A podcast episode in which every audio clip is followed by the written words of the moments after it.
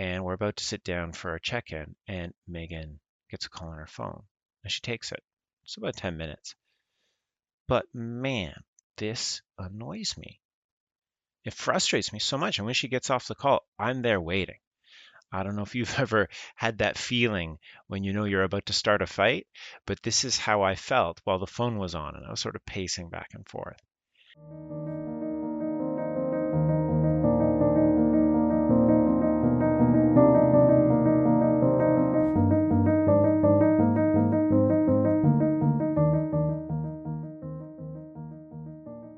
Welcome to the 36th episode of the Leader Rising podcast. I'm your host and coach, Paul Carvanis. We're those who can't stop, won't stop. Life is good, and we want more. We want to live life all out and leave it all out on the field. We want to strive, compete, succeed, play, chill, dream, love. We want to live. Sometimes life is about having less to be more, saying no to the good to make way for the great, and about manifesting your will and your dreams into reality. Because we're thinkers and problem solvers, lovers and fighters, dreamers and creators. And life is so fucking fascinating, and we want, with all of our being, to dive in and live. So if this resonates, you're in the right place. Not too long ago, I had a pretty memorable Thursday. The thing you need to know about Thursdays first is they're not the days I'm a lawyer. And Thursdays is also when I have my weekly check in with Megan. So this particular Thursday went really well. I had a coaching call that was just off the hook transformational. I had chats with a few prospective clients. I was hooked up with someone new to be able to discuss with them solutions. I just felt like everything was going well and everything was turning up gold. I get Ronan after school. We have dinner as a family. We put him down, and we're about to sit down for our check in. And Megan gets a call on her phone, and she takes it. It's about 10 minutes. But man, this annoys me. It frustrates me so much. And when she gets off the call, I'm there waiting. I don't know if you've ever had that feeling when you know you're about to start a fight, but this is how I felt while the phone was on and I was sort of pacing back and forth and we get into it. And about 15 or 20 minutes in, I pause and I talk to her about this book that I've been reading. It's called The Big Leap by Gay Hendricks. And he talks about how we all have an inner thermostat.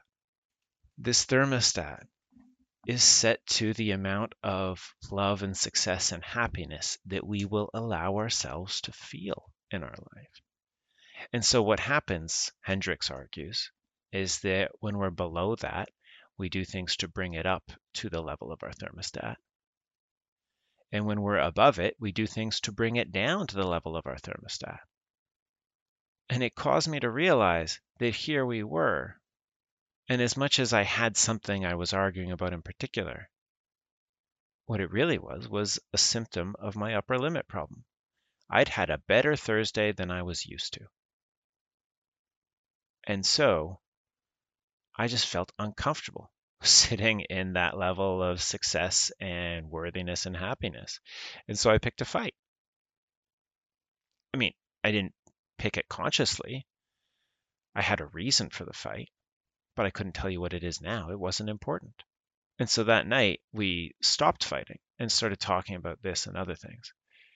And in my life, it's been really interesting to see how this plays out or even to see it with clients. I love calling out, hey, I'm getting the sense that you're butting against your upper limit, your thermostat for how happy you're going to let yourself be. One other example that I've convinced myself is good is that I'll have a success and I'll immediately, not immediately, I'll give myself 20 seconds to bask in it. After that 20 seconds, I'll promptly ask myself what the next thing is that I need to focus on, what the next thing is that I need to worry about. And here's the upper limit again. I can't let myself just sit in the success. I need to introduce a new worry. I remember getting really frustrated with myself when I learned about this. It's like, well, why can't I just let myself have nice things? Why do I need to worry about it? And one of the big reasons is certainty. We find uncertainty pretty hard. It's why so many of us pick the devil that we know over the option that we don't know.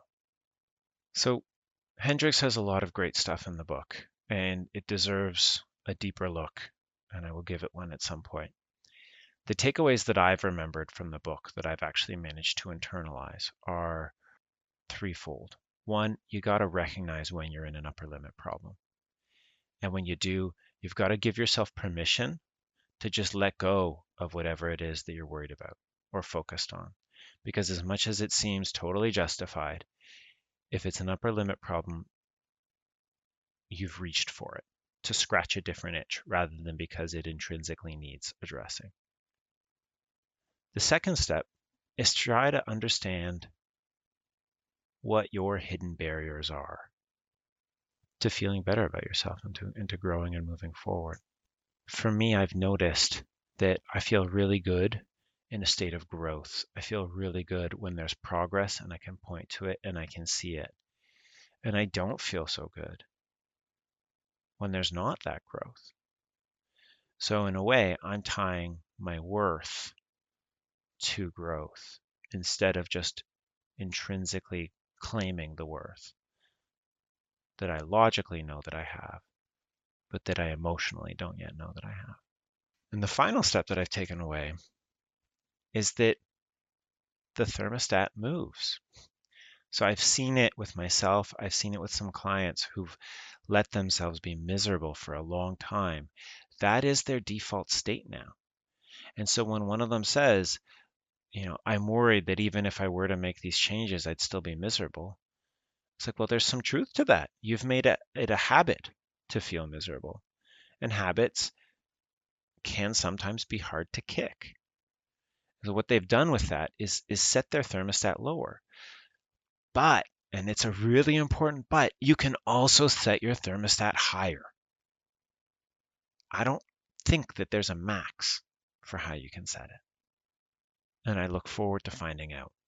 And so if you can set it lower by focusing on shitty things and, and being in a miserable state, you can set it higher by letting yourself experience more of the happiness and the joy and the contentment and the gratitude that you normally feel. So when it comes up, one of those good feelings, don't just brush it off. Sit with it. Really try and feel it as pure as you can. Those of you who are parents may may have experienced a time where you just look at your kid and maybe they're sleeping and you're so overwhelmed with love for them and then you immediately start thinking about bad things that can happen that's an upper limit problem or you've just done something well and instead of instead of enjoying that feeling you move on to the next thing so i invite you to really sit in it and to really start taking the time to turn up your thermostat so if you can do these two things, one, recognize when you're butting up against your upper limit and give yourself permission to let go of it. And two, start to really lean into the good feelings when they do come up. It'll make a big difference. Until next time, dream big, live bigger.